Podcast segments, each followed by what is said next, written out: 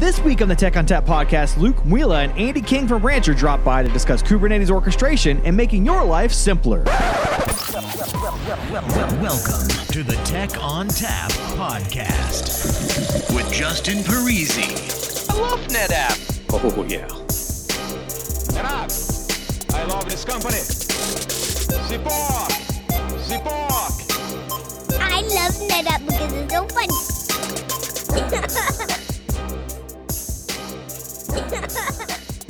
Hello and welcome to the Tech ONTAP podcast. My name is Justin Parisi. I'm here in the basement of my house, and with me today I have a couple of special guests from Rancher. Uh, with us, Andy King is here. Andy, what do you do at Rancher, and how do I reach you? Hi. So um, I'm a partner solution architect. Uh, I live in Ipswich, UK. Uh, what does that mean? So I'm covering the MSP division, um, and I look after MSPs in EMEA um, for managed specializations. So I'm supporting um, MSPs looking to create services in enterprise Linux, SAP, Kubernetes, edge technologies. And if you want to contact me, probably best to get me on my email, which is andyking at suse.com, or you can grab me uh, on LinkedIn. Uh, if you do a quick search for Andrew King hyphen one, uh, that will find me very quickly. All right, excellent. We'll also include those links in our blog. Uh, also with us today, Luke Mwila is here. So, Luke, what do you do and how do I reach you?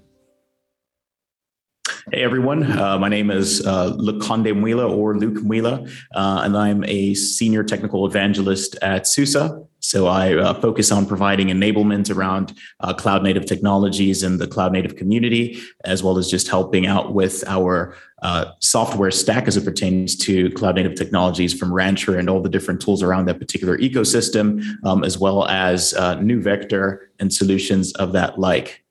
And so if you want to reach me, you can do so on various platforms. You can reach out to me on Twitter, um, in which case you could search for at uh, Luke and then the number nine I N E. I know it's unnecessarily complicated. Um, or you could search for me on LinkedIn, Lukonde Mwila, and you could feel free to do the same um, with YouTube. And um, I'm also part of our SUSE and Rancher community network. That's actually the best place for engagement um, with uh, if you just want to reach out and chat further.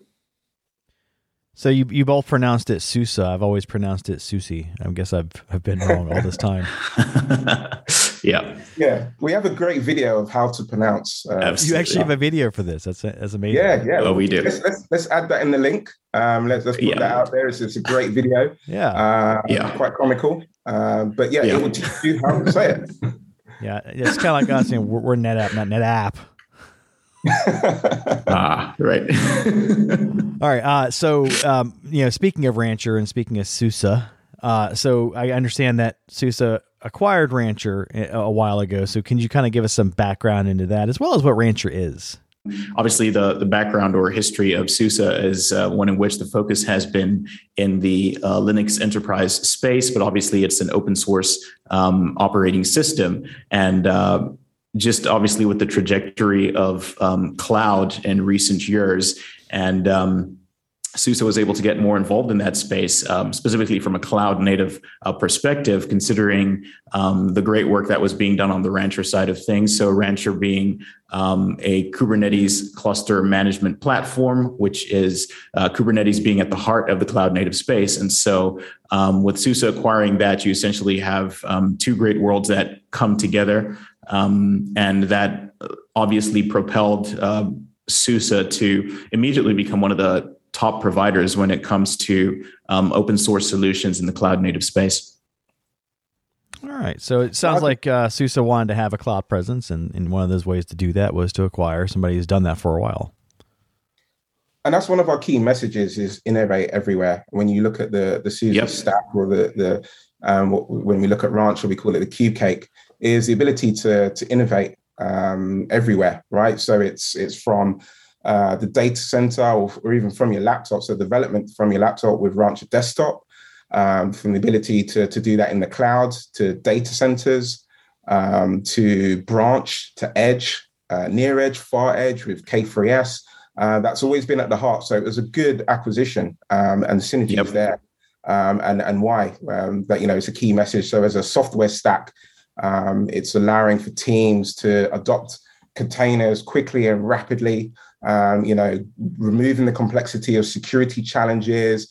Um, when we look at um, the traditional aspect, aspects of enterprise management, uh, Kubernetes has always been seen as a difficult um, Yep. challenge or a difficult difficult product to, to, to grab the bull by its horns. Um, so we allow and give that ability to manage multiple Kubernetes clusters, um, you know, providing DevOps teams with integrated tools to run um, container workloads, um, just bringing that enterprise feel that for me uh, two years ago was was a scary and daunting thing to be, you know, taken taking it on. Um, you know, having that that dashboard, having having all that integration, being able to do development in any scenario, and having that adaptability is very important.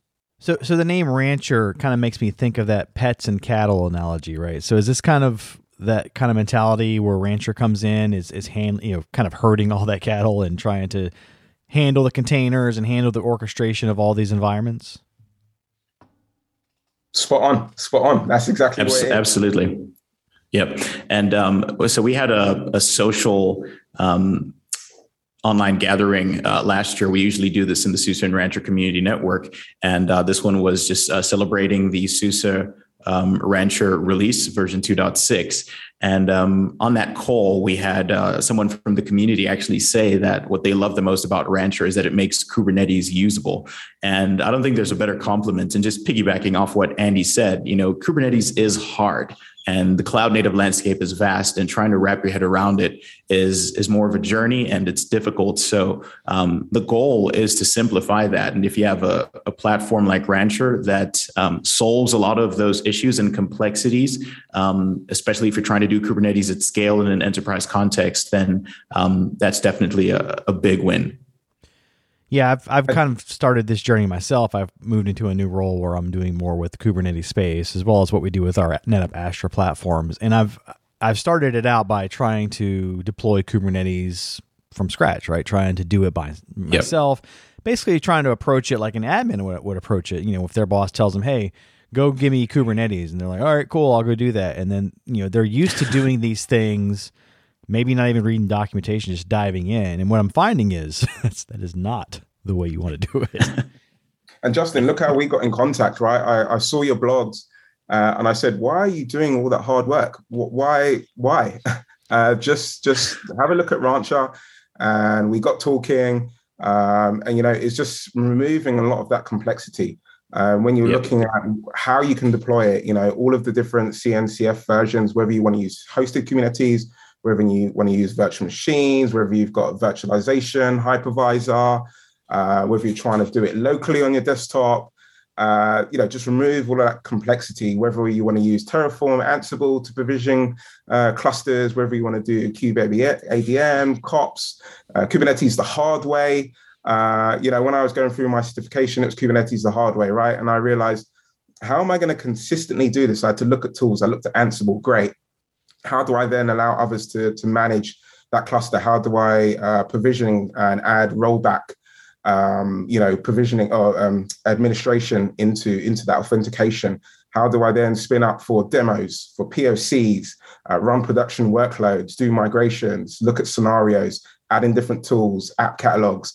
Um, you know, just going out and doing, you know, vanilla Kubernetes is hard, really hard. oh yeah yeah, the the and you know the initial impetus for that blog was I, I meant to make it hard. Right? I, I knew that doing that was going to be hard, and that I wanted to really understand where those challenges were, so I could because when you know the challenges, you can kind of speak to why it's important not to work with that. Because it's easy to say, oh, just use a deployment method like Rancher or just use GKE. And it's like, then the customers are like, well, why? But now you can say, well, this and this and this are why. You know, this it's hard and this is why it's hard. So let's talk about why it's hard. What are some of those Kubernetes challenges that you see out there, and, and how are, is Rancher really solving that? Just making that easier. Uh, security and policies and user management is is a headache as well. Um, that's another factor, and you know, consistent access to shared tools. Um, when you look at our certified um, partner lists and, and people we integrate with, our reference architecture, we're removing all of that headache.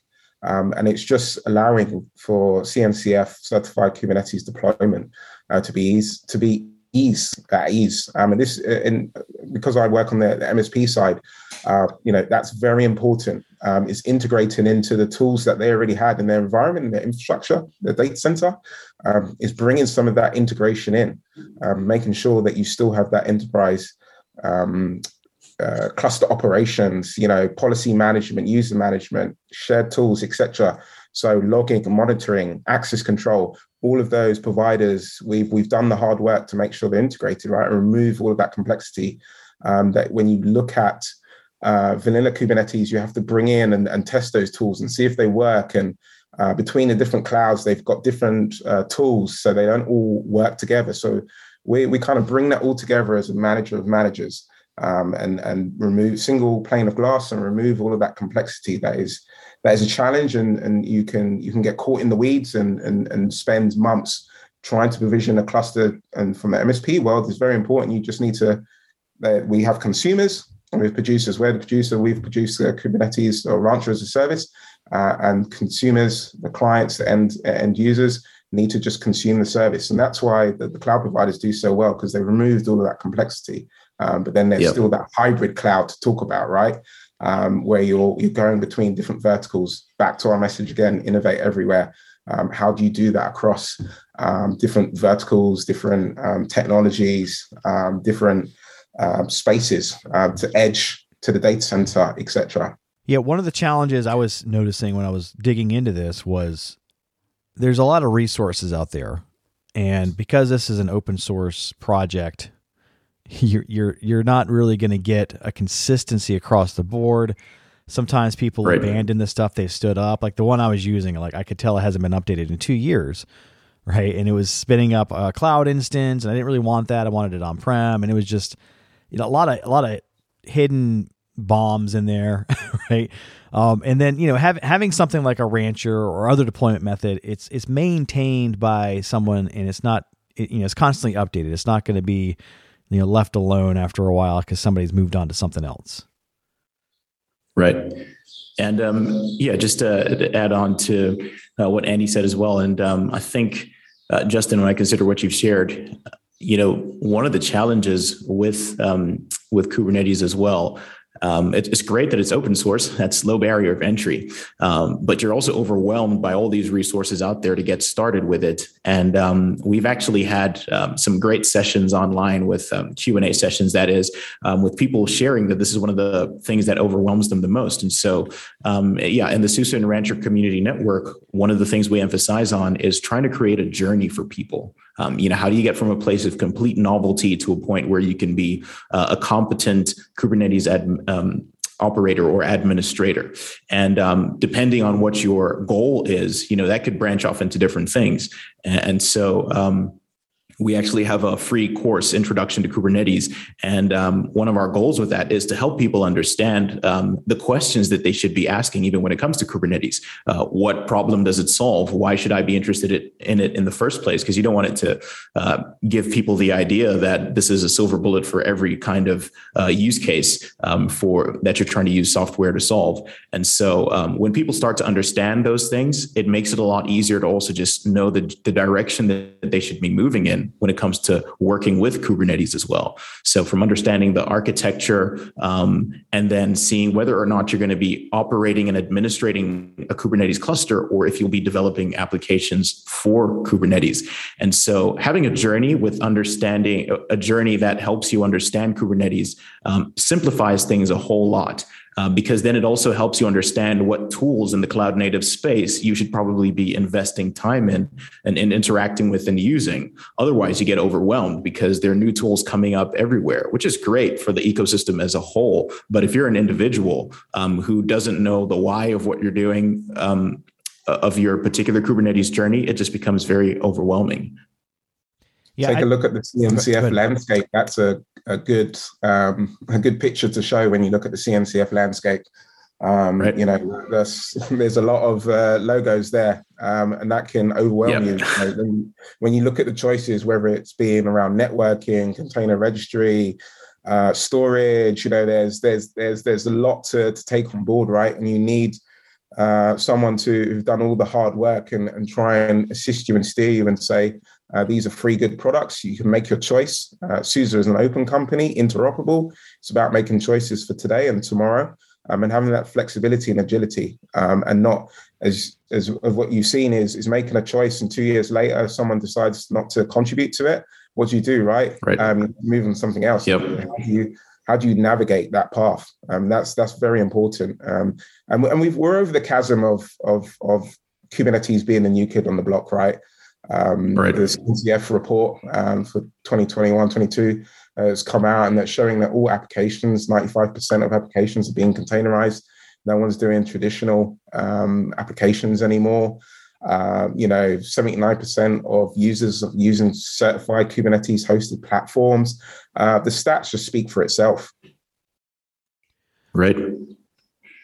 So I want to go back and kind of unpack what you were hinting at earlier, where you know you were talking about if Kubernetes is even what somebody needs, right? So I understand yeah. that this happens a lot with with tech buzzwords. You know, it, it happened with oh, yeah. DevOps, it happened with OpenStack, it happened with a lot of you know things that kind of tie in together, containers, and in addition to that, um, and these are all kind of intricately intertwined with uh, the Kubernetes yeah. story. So when when do you tell people to to not use Kubernetes? I mean, we we can talk about why we we would use it, but when do you not? Yep, that's a great question, um, and I think it all starts with. Um, the problem definition what problem are you trying to solve uh, but you also have to consider how you want to solve it and if there are any constraints around how you solve it right and um, in my particular context um, there's a lot of uh, excitement around the microservice the microservice architecture which is great um, but now, when you have a problem like um, uh, there's a certain message that gets put across, or a narrative rather, that microservices equals containers, and I'm not the biggest fan of that. Um, because you don't need, uh, you know, they're not the same thing, even though the typical journey would be that you will containerize your microservices. Um, because the problem that that creates is um, if you have, um, you know, a team or a company and they they feel that the best way for their solution is to actually have a microservice architecture. They believe that the journey that they have to take is containerized. And if we're going to containerize, then we need to go with Kubernetes as well for orchestration of those containers.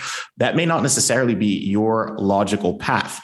Um, if there are constraints, um, and and the constraints vary um, from an operational perspective, from a costing perspective, uh, from a skills perspective, um, it might be easier to still have a microservice architecture. But what if you could just have those microservices as cloud functions? You know, on-demand functions running in the cloud. And so those are things that I think have to be considered as well. Um, and um, you certainly don't want to undermine the challenge of administering a Kubernetes cluster. You know, the skills side of it is a very big thing as well. Um, there's a lot of work that goes into um, configuring your cluster, but not only that, and that that's that's a responsibility that falls more on the side of your your DevOps and your SREs. Um, but your software develop your software developers who focus on the application are also going to have this uh, a shift in their workflow. Uh, they have to now be able to design their applications from a cloud native perspective. So that's also a change in the work, workflow for them. So you have to ask the questions of are you prepared for this kind of journey and all those uh, cultural shifts and the technical shifts that it will have on your particular context. Um, otherwise, if it is easier, which I would argue um, it is, to go with having, for example, cloud functions um, for your microservices, then definitely go that direction. So uh, I think it all starts with the problem definition, uh, how you hope to solve your problem, um, and and then you have to consider any constraints around how you're hoping to solve the problem. So, as far as Kubernetes goes, I mean, what are you seeing in terms of people using it? Like, who's using it? Why are they using it? And how are they using it? And, and how's the growth look? There's definitely a mix. Um, you know, we're seeing, you know, I've, I've heard stories of agricultural companies using uh, Raspberry Pis on tractors to, to, to get telemetry data, soil density, uh, roots, um, telemetry data sent back to, to clusters to do analytics and, and do machine learning and plot the best route um, next time based on soil density. Um, you know, that to, to aerospace, to um, in my uh, team for MSPs that are just building services and solutions, looking at use cases for databases of service um, functions as a service, container as a service, um, and then offering it out to, to their end users, to their clients that have a requirement. Um, a use around uh, smart cities and designing.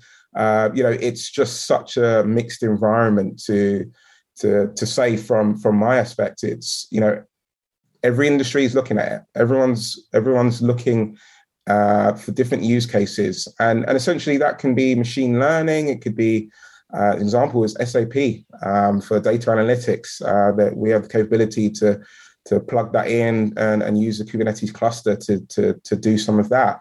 Um, you know, it's the the capabilities uh, are just uh, huge. Yeah, I know. I know. There's one major story out there that, that kind of leverages the Kubernetes side of things, you know, the container focus things is is Netflix, right? So Netflix, I think they designed their own deployment method, right? I think it's called Titus or something. So basically, they you know anything that you do in Netflix is driven by Kubernetes and containers. It's you know you spin up a movie you want to watch, container spins up. Uh, the containers run to track how you're watching things and make suggestions, and you know there's a lot going on in the background. And trying to have somebody that can manage all that on their own as a team is impossible. So you need to have some automation built in and some some orchestration. And I think that's where the real value comes into these types of uh, deployments. I think your very own Matt Watts does a presentation or talks about uh, Siri using um, serverless or containers to, to every time you press Siri, uh, it spins up um, runs a function, uh, does what it needs to do and shuts down, right? Destroys itself as a task. So, um, you know, that's a that's a simple use case, right? There there are so many uh, when you think about it. You need you just need a one time task run operation.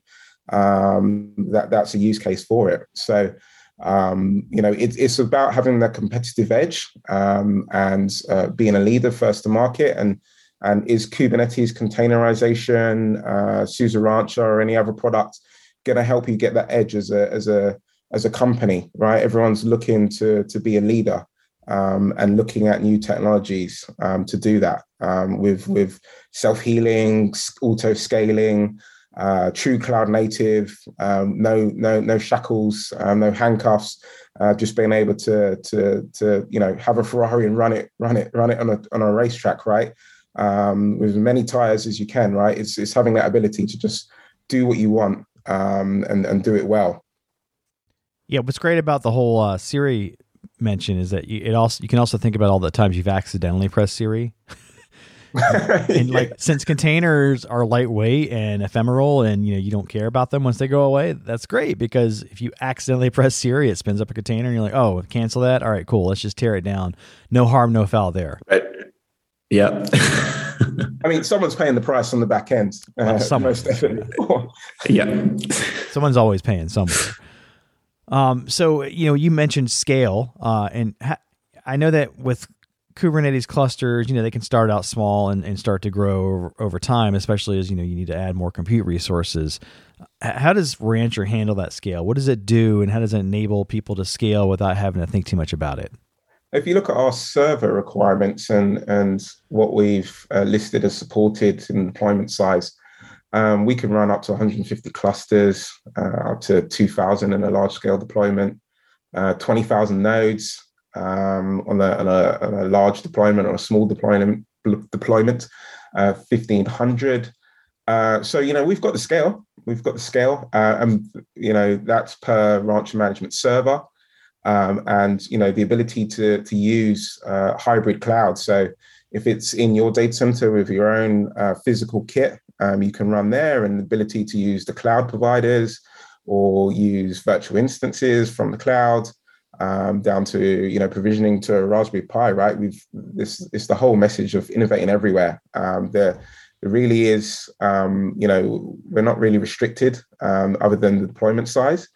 Uh, so, so there is no challenges. Um, you know, do we see customers doing that? Uh, you know, there are some uh, that are reaching, uh, you know, some good size in, in, in node sizes.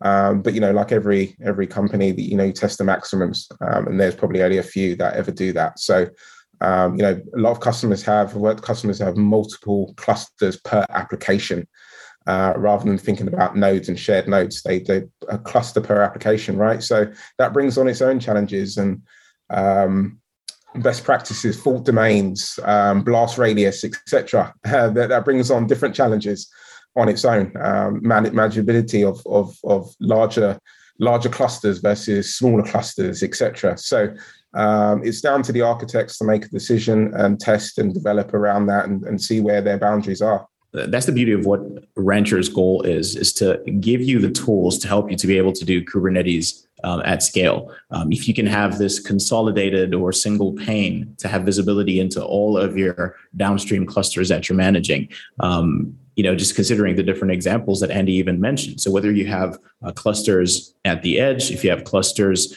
um, running in different cloud environments or in different regions or if you have hybrid setups um, all of this can be seen through a single pane, but it, it goes a step beyond that because uh, there's several challenges when it comes to doing um, cluster management at scale. Uh, you have to consider um, having consistency when it comes to your configurations, consistency when it comes to security policies and protocols that you put in place, um, managing of users. Um, what happens when you have a multi-tenancy model for some of your clusters, but not all of them? You know, so all of these considerations and how do you organize um, a single cluster in terms of the namespaces? Um, how do you optimally manage deployments to your downstream clusters? So all of these are, it's a plethora of problems that you have. And um, if you can have a tool that sort of amalgamates um, the solutions uh, that you need in order to not just architect, but also implement um, optimal management of all your downstream clusters at scale, um, it definitely makes life easier. You know, I don't want to make it look like there are no challenges. Uh, there's still going to be challenges because Kubernetes is still hard. Cluster management um, is still hard, and doing it at scale will be even harder. But if there's something that can make it easier and equips you with all the things that you need to essentially hit some of your goals, or if not all of them, then um, you know that's what essentially what Rancher is aiming to do. And that's the key message, right? Is simplifying it, um, just making it simpler, uh, making it more efficient, making the operations or the operations team uh, be able to try and sleep at night, right? Knowing that that that, that you know it's it's an easier tool to use, um, and and you know once again it, it's simplified and, and and they have integration with their current infrastructure to to be able to rapidly deploy um, and do that do that with with ease. Um, and you know there will always be there will always be others that want want to have more uh, control, uh, want to turn the, the dials themselves um, and use uh, various other tools to do that or, or, implement it in a different way. So, part of the challenge with a Kubernetes cluster is how to present the backend storage, right? So, when you're standing up these containers, such as Siri, when you ask Siri a question, it has to be able to query data somewhere. So, it's got to attach a volume or attach a backend storage device. How does Rancher handle that? And what is what are some of the best ways to handle that backend storage for Kubernetes? Is it using SAN? Is it using NAS or is it using Object? What are you seeing out there? So you have uh, different approaches uh, to this, um, but uh, one of the ways that uh, Rancher is is tackling it is, um, uh, you know, their features in Rancher that allow you to be able to make use of uh, block storage um, and just leverage the storage solutions of um, either the nodes or external providers as well from your cloud providers, be it um, AWS, uh, GCP, or Azure, so that you can essentially tap into that uh, storage for your stateful applications. And there's a list of, um, you know, including yourselves, of, of, of, storage providers, right, that have CSIs um, that can that can help around that, um, and distributed storage, software-defined storage, um, to distribute storage um, using uh, local disks um, or external providers to be able to then um, produce or, or provide uh, storage classes or persistent volumes. So, you know, naturally, you know, we're NetApp, so we like to talk about how we tie into us, right? So, how does how does Rancher fit into the NetApp ecosystem? You know, especially the data fabric portion. So, I think we've got some synergies in in message. Uh, the innovate everywhere data fabric um, is very important. There's there's there's a big shift in uh, database as a service, backup as a service, uh, being able to to have that uh, centralized view of all your clusters and being able to back up and, and provision storage to them. Um, you know that you've you've NetApp have gone down that direction, um, and the ability to do that in in you know the, the top three hyperscale hyperscalers is is very important. Um, and we're we're seeing the same uh, trajectory for for for Rancher as well as uh, NetApp are seeing that as well. That um, you know, simplicity once again, um, single single view, uh, being able to to run stateful applications, um, you know, full lifecycle management of databases, backing up your databases. Um, you know, some providers or some consumers want to move away from RDS or Azure SQL and have, um, you know, where the industry is going at the moment, stateful applications, being able to run databases uh, locally is important. And um, ONTAP is NetApp is allowing um, you know, uh, Rancher users to do that, right?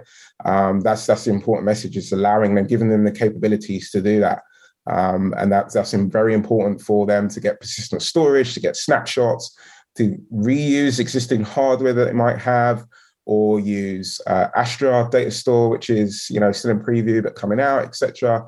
Um, but to use the Astra control plane to be able to back up your services um, any between any clouds uh, is very important. So you mentioned Astra Data Store, um, and that's that's you know in public preview now. I don't know if you've had a chance to play around with it, but what are your what are your thoughts on using something like Astra Data Store versus like an ONTAP or a, an Azure NetApp Files or something along those lines? What are the the advantages and disadvantages of each?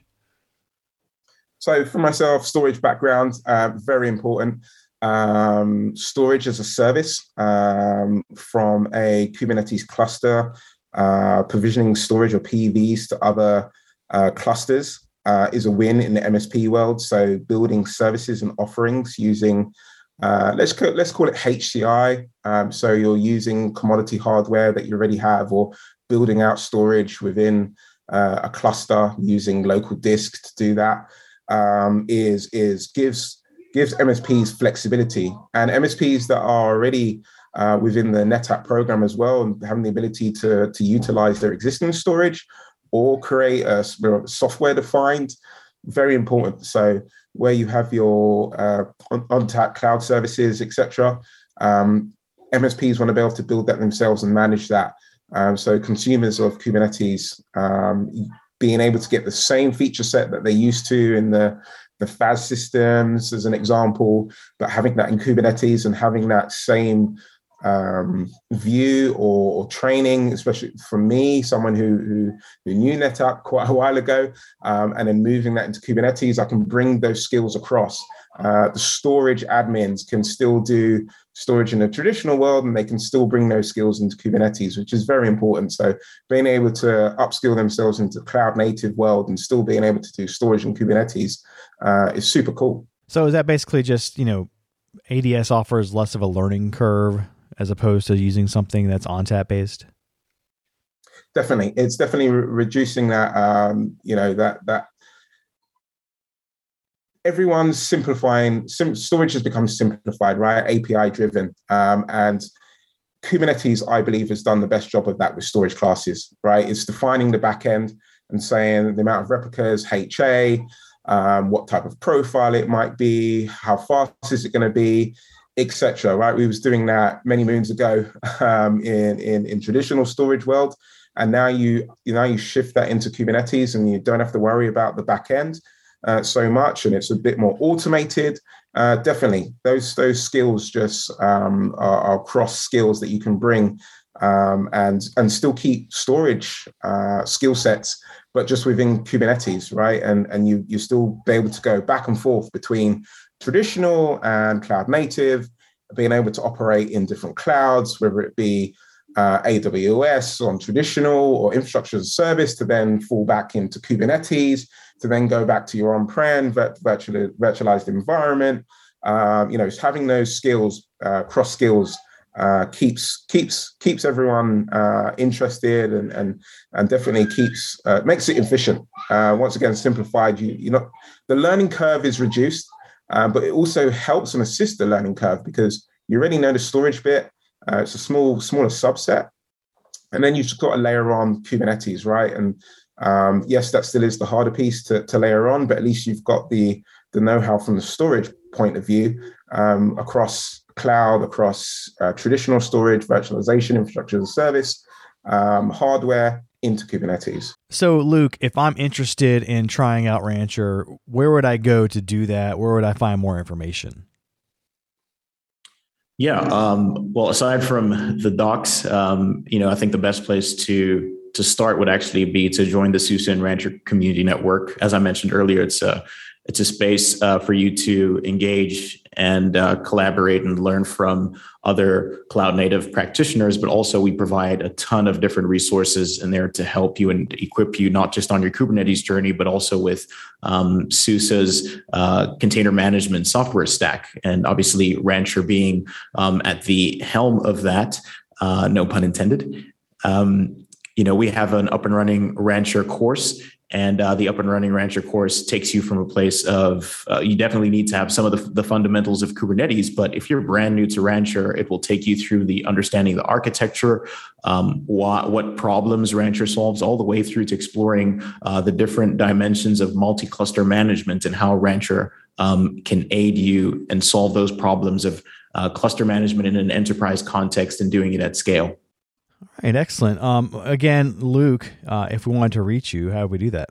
Yeah, so uh, you can reach out to me either in the SUSE and Rancher Community Network, or you can do so on LinkedIn. You just have to use my full name, Lukonde Mwila. Uh, you can also reach out to me on Twitter, which would be at Luke and then the number nine and then I N E. And you can feel free to also subscribe to me on YouTube, in which case you would use my full name again, Lukonde Mwila.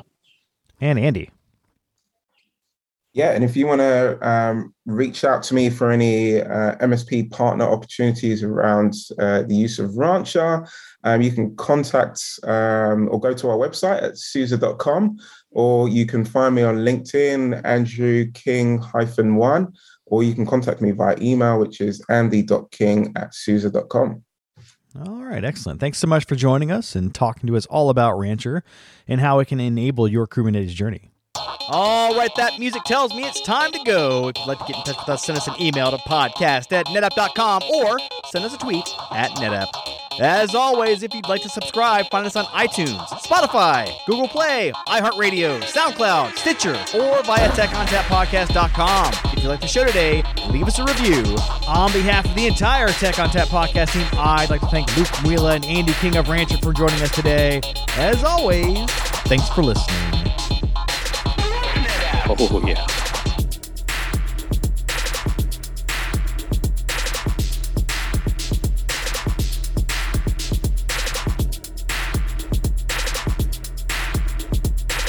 Is it just me that's getting off on this? Oh, yeah.